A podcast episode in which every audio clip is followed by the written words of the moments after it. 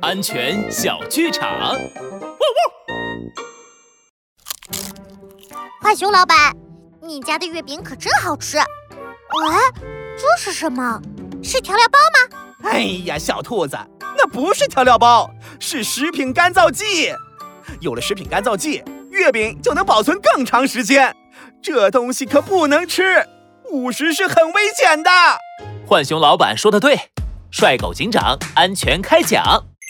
食品干燥剂，尤其是白色粉末状的石灰干燥剂，误食会灼伤口腔和食道，严重的还会造成生命危险。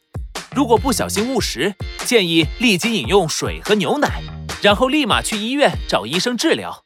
小朋友们千万要记住哦。